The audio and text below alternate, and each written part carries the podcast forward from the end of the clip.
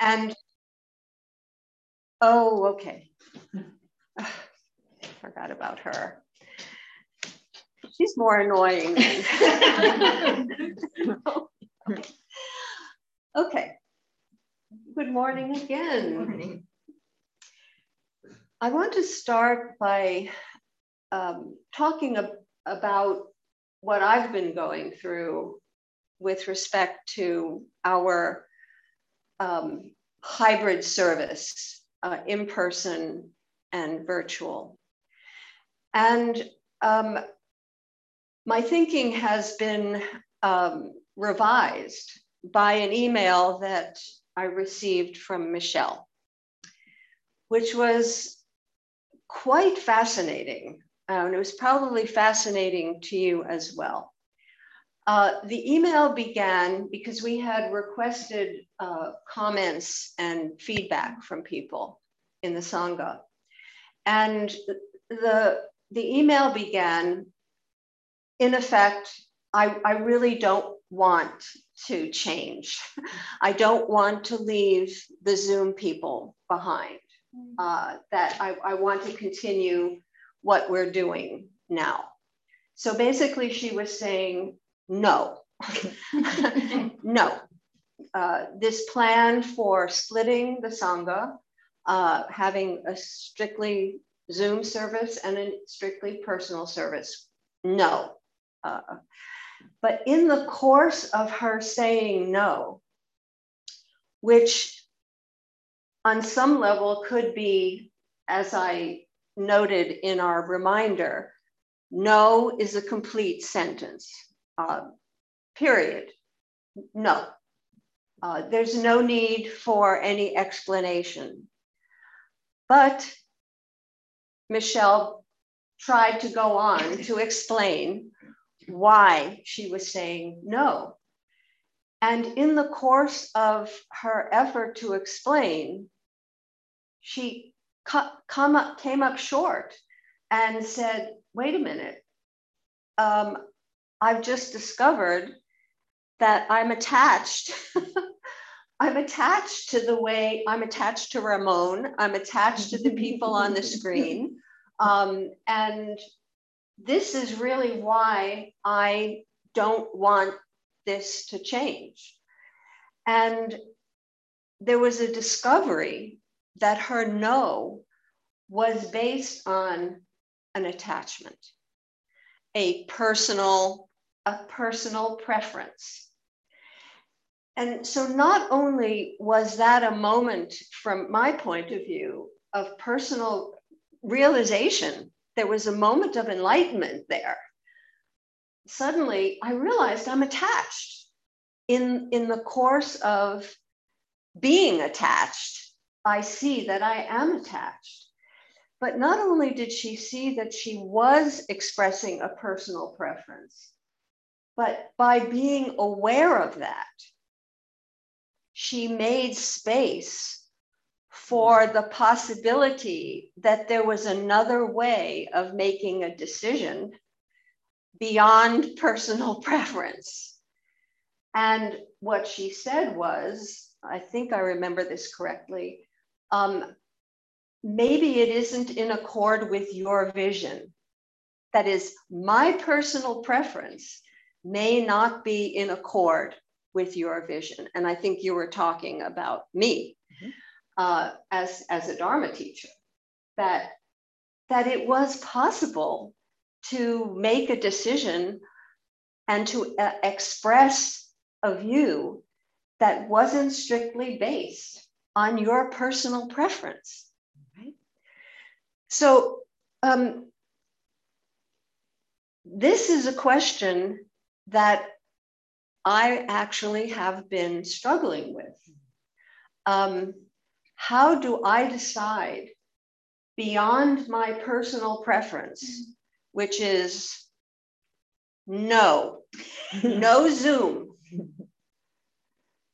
my personal preference is I don't want to be bothered by all of that, all of this, all of this rigmarole. Um,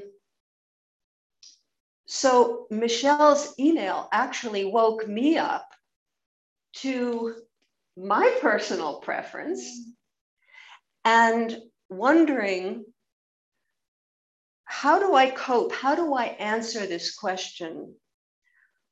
What, what is beyond my personal preference? What is best for the Dharma? What is the best, not what anyone in particular feels this is what I want, but what is best for the teachings? What is best, the best way to maintain the integrity of the Dharma based on this, this decision that we have to make? So I tried to figure it out. And these are some of the things that I, I struggled with. A lot of our Sangha members have advocated for continuing the Zoom because the Zoom makes it possible for more people to be engaged in the teachings, in, in our Sangha, to participate. In response to that, I wondered whether this practice is about, in effect, collecting students, collecting people. Is this really about the more people we have, the more the Dharma is going to be served? And I, I said to myself, no, it isn't about more people. Uh, it's not about collecting students and it's not about collecting money. um, although those are wonderful things, but those aren't good enough reasons. Uh, this this practice is not about accumulating. You know, we're not we're not seeking to be a mega church. You know, and recruit more and more people.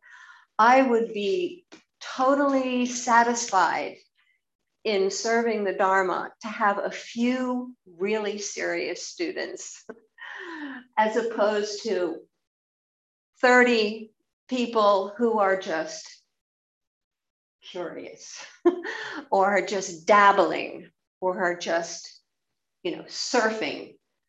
So that really this this notion of having more people really didn't fly very very far with me. So um, the other uh, the other aspect to this advocacy was the teachings will be transmitted to more people. More people will be exposed to the teachings if they are able to come on Zoom. So I wondered about that too, that these teachings are really, from my point of view, the transmission is what we call hand, warm hand to warm hand, warm heart to warm heart, not screen to screen, but intimate.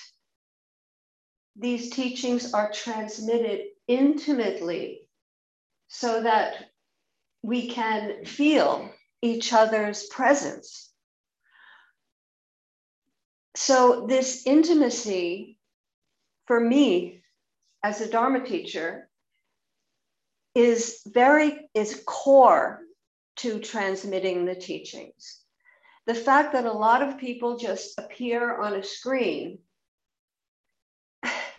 I don't I don't feel that kind of transmission, that kind of intimacy. It feels distant to me. Very different, you know, sitting here together and looking at the screen is very different. I'm not saying that we shouldn't do it, but I'm, I'm trying to explore what's involved here. So Zoom makes it easier Zoom makes it easier for people to participate, right? You, you can do it from the comfort of your of your home of your bed. You don't have to really meditate when, when everybody is here meditating. Uh, you can move around you know. It's just easier. Well i'm not sure that as a dharma teacher i want to make things easier for people. Um, i do want to advocate sitting with ease sitting with ease but just making things easier, mm, I don't know about that. Uh, Rich mentioned the paramitas. One of the paramitas is virya, effort, energy, dedication. That's a perfection of practice to make, to put the energy into practice. And on the Eightfold Path, there is right effort. It's not easy. This is not an easy practice. And if all I were doing as a Dharma teacher were making it easy for people, I wouldn't feel, I wouldn't feel I was doing my job. I wouldn't feel that I was, I was really serving the Dharma in the best way that I could. It also keeps people from making the effort to find a local Sangha, to find people who can sit together um, and support each other energetically. Um, when we are present to one another with our full body and spirit, we help each other sit. The fact that I'm sitting next to uh, Michelle uh, and and I'm holding her sitting, and she's holding mine. We we help each other directly, directly, not indirectly, not you know not on a screen. So being present, helping each other energetically is important, and that can be done locally. Ramon started his own sitting group you know, if you if you don't have a sangha near you, start sit. That's how I started. I started with a friend, just sitting together. That's how this all started. So if you don't have a local sangha, start one. Start a small sitting group. And a number of my students have done that. And it's been beautiful. Okay. So um, people have said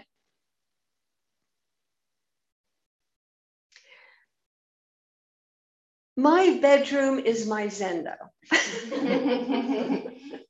You know the zendo is everywhere. You know you, you don't need you don't need a, a practice place. You know i can sit in my room in my kitchen in my you know i can sit anywhere well eventually, fundamentally, that is true. But there is a difference between coming here, which is a place specifically dedicated to practice and to the teachings, and being in your ordinary environment. When we come here, we leave our cell phones at the door. We leave, presumably, our chatter at the door. We leave a lot of our ordinary busyness and our ordinary lives at the door. Why are we bringing Zoom in? you know, why, why are we bringing Zoom in when our cell phones aren't here? Why are we bringing this huge technological presence into this practice place? Is the Zendo just a prop for Zoom? Is it is it a backdrop? You know, is that is that what it is? That's not why I built this place. This place is a practice center where people make the effort to get themselves here, be present, support one another, body, spirit, and soul, or whatever you want to call it, and be together to be together in full presence. This is different from the supermarket, this place. this is different from your kitchen. Um, it's not separate. It's not separate. They're all connected, but it is different. And it's a different experience. And I think you know, you you haven't been here before. Are you Char- Charla? Yeah, Charla and Kaylee. Haley. K- Kelly. Haley. Uh, Kaylee. Haley. Kaylee. H. H. A Y. Haley. Yes. You've been, yeah, you've been on on Zoom. I know you. But yeah, is is it is this not different from from from being on Zoom? Okay, so so okay um, Zoom technology, and I've heard this a lot, you know, this is the new way of communicating. This is, this is 21st century communication. This is the new thing. Well, if Zoom communication is the new thing, then not Zoom communication is even newer, is an even newer thing. And I can make that argument. The fact that it's new, I can supersede that and say this is newer. right? That's not a sufficient, it's not a sufficient argument.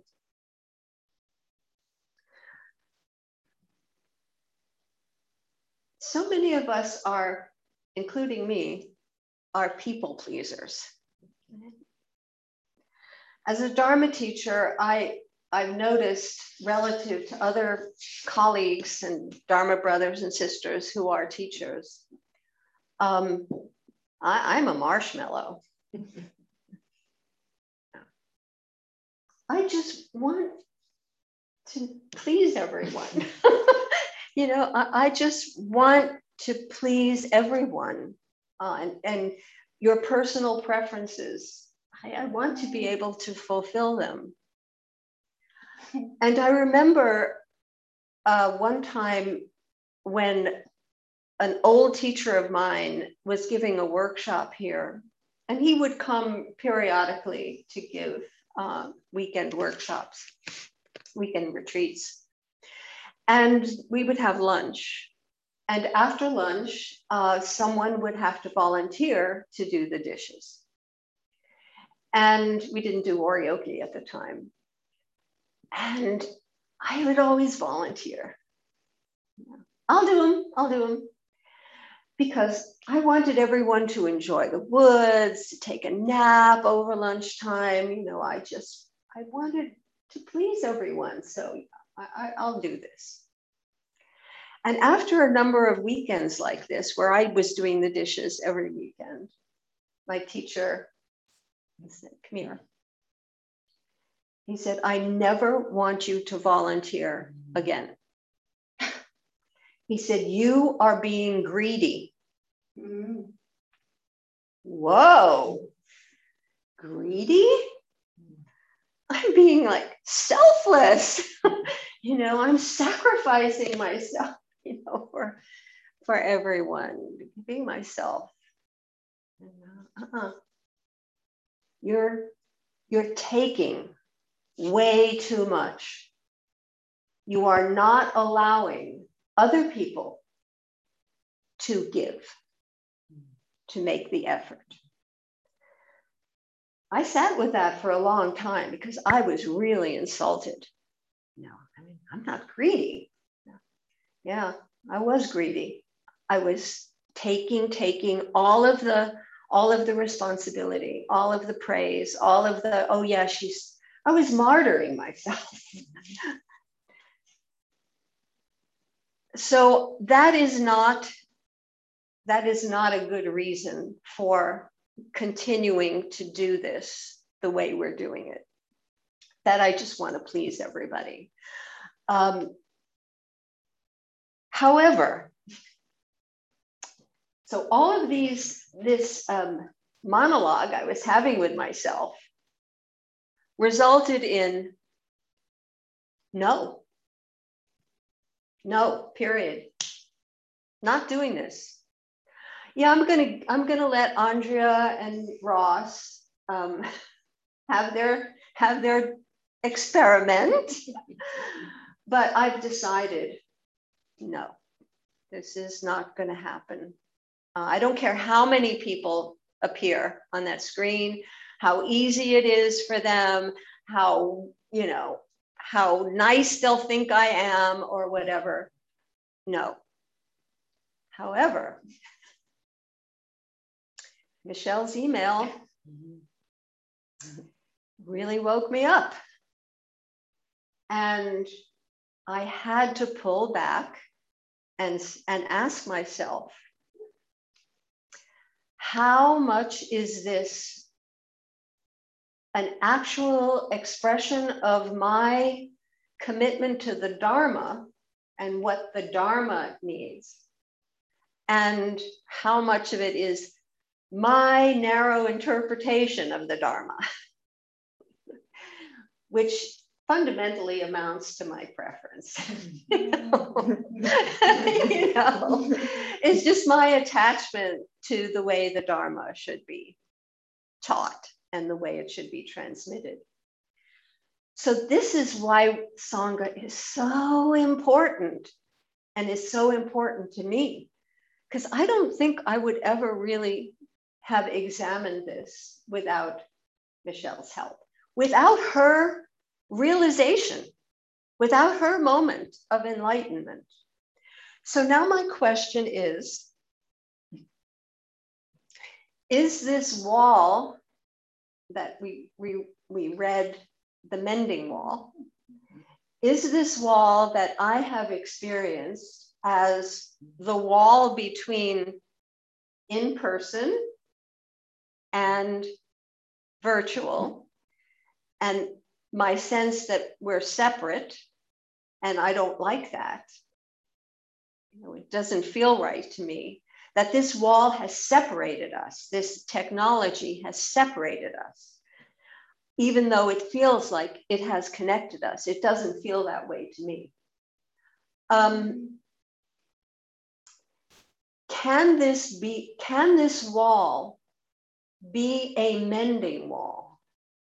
Can this wall be a place where we can meet instead of a place which keeps us apart? Sometimes neighbors meet at the wall, right?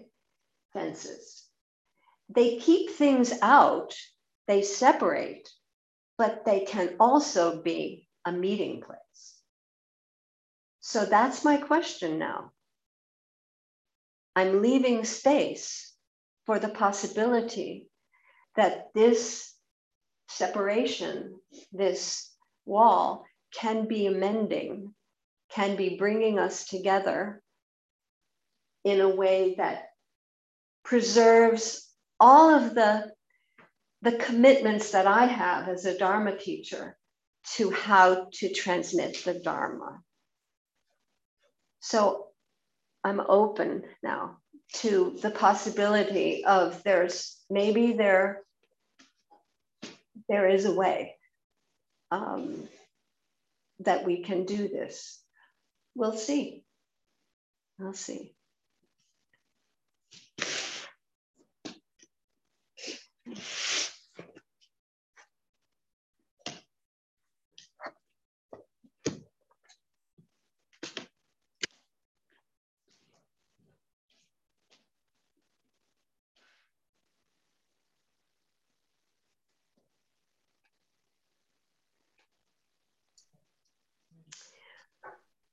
Okay, we're free.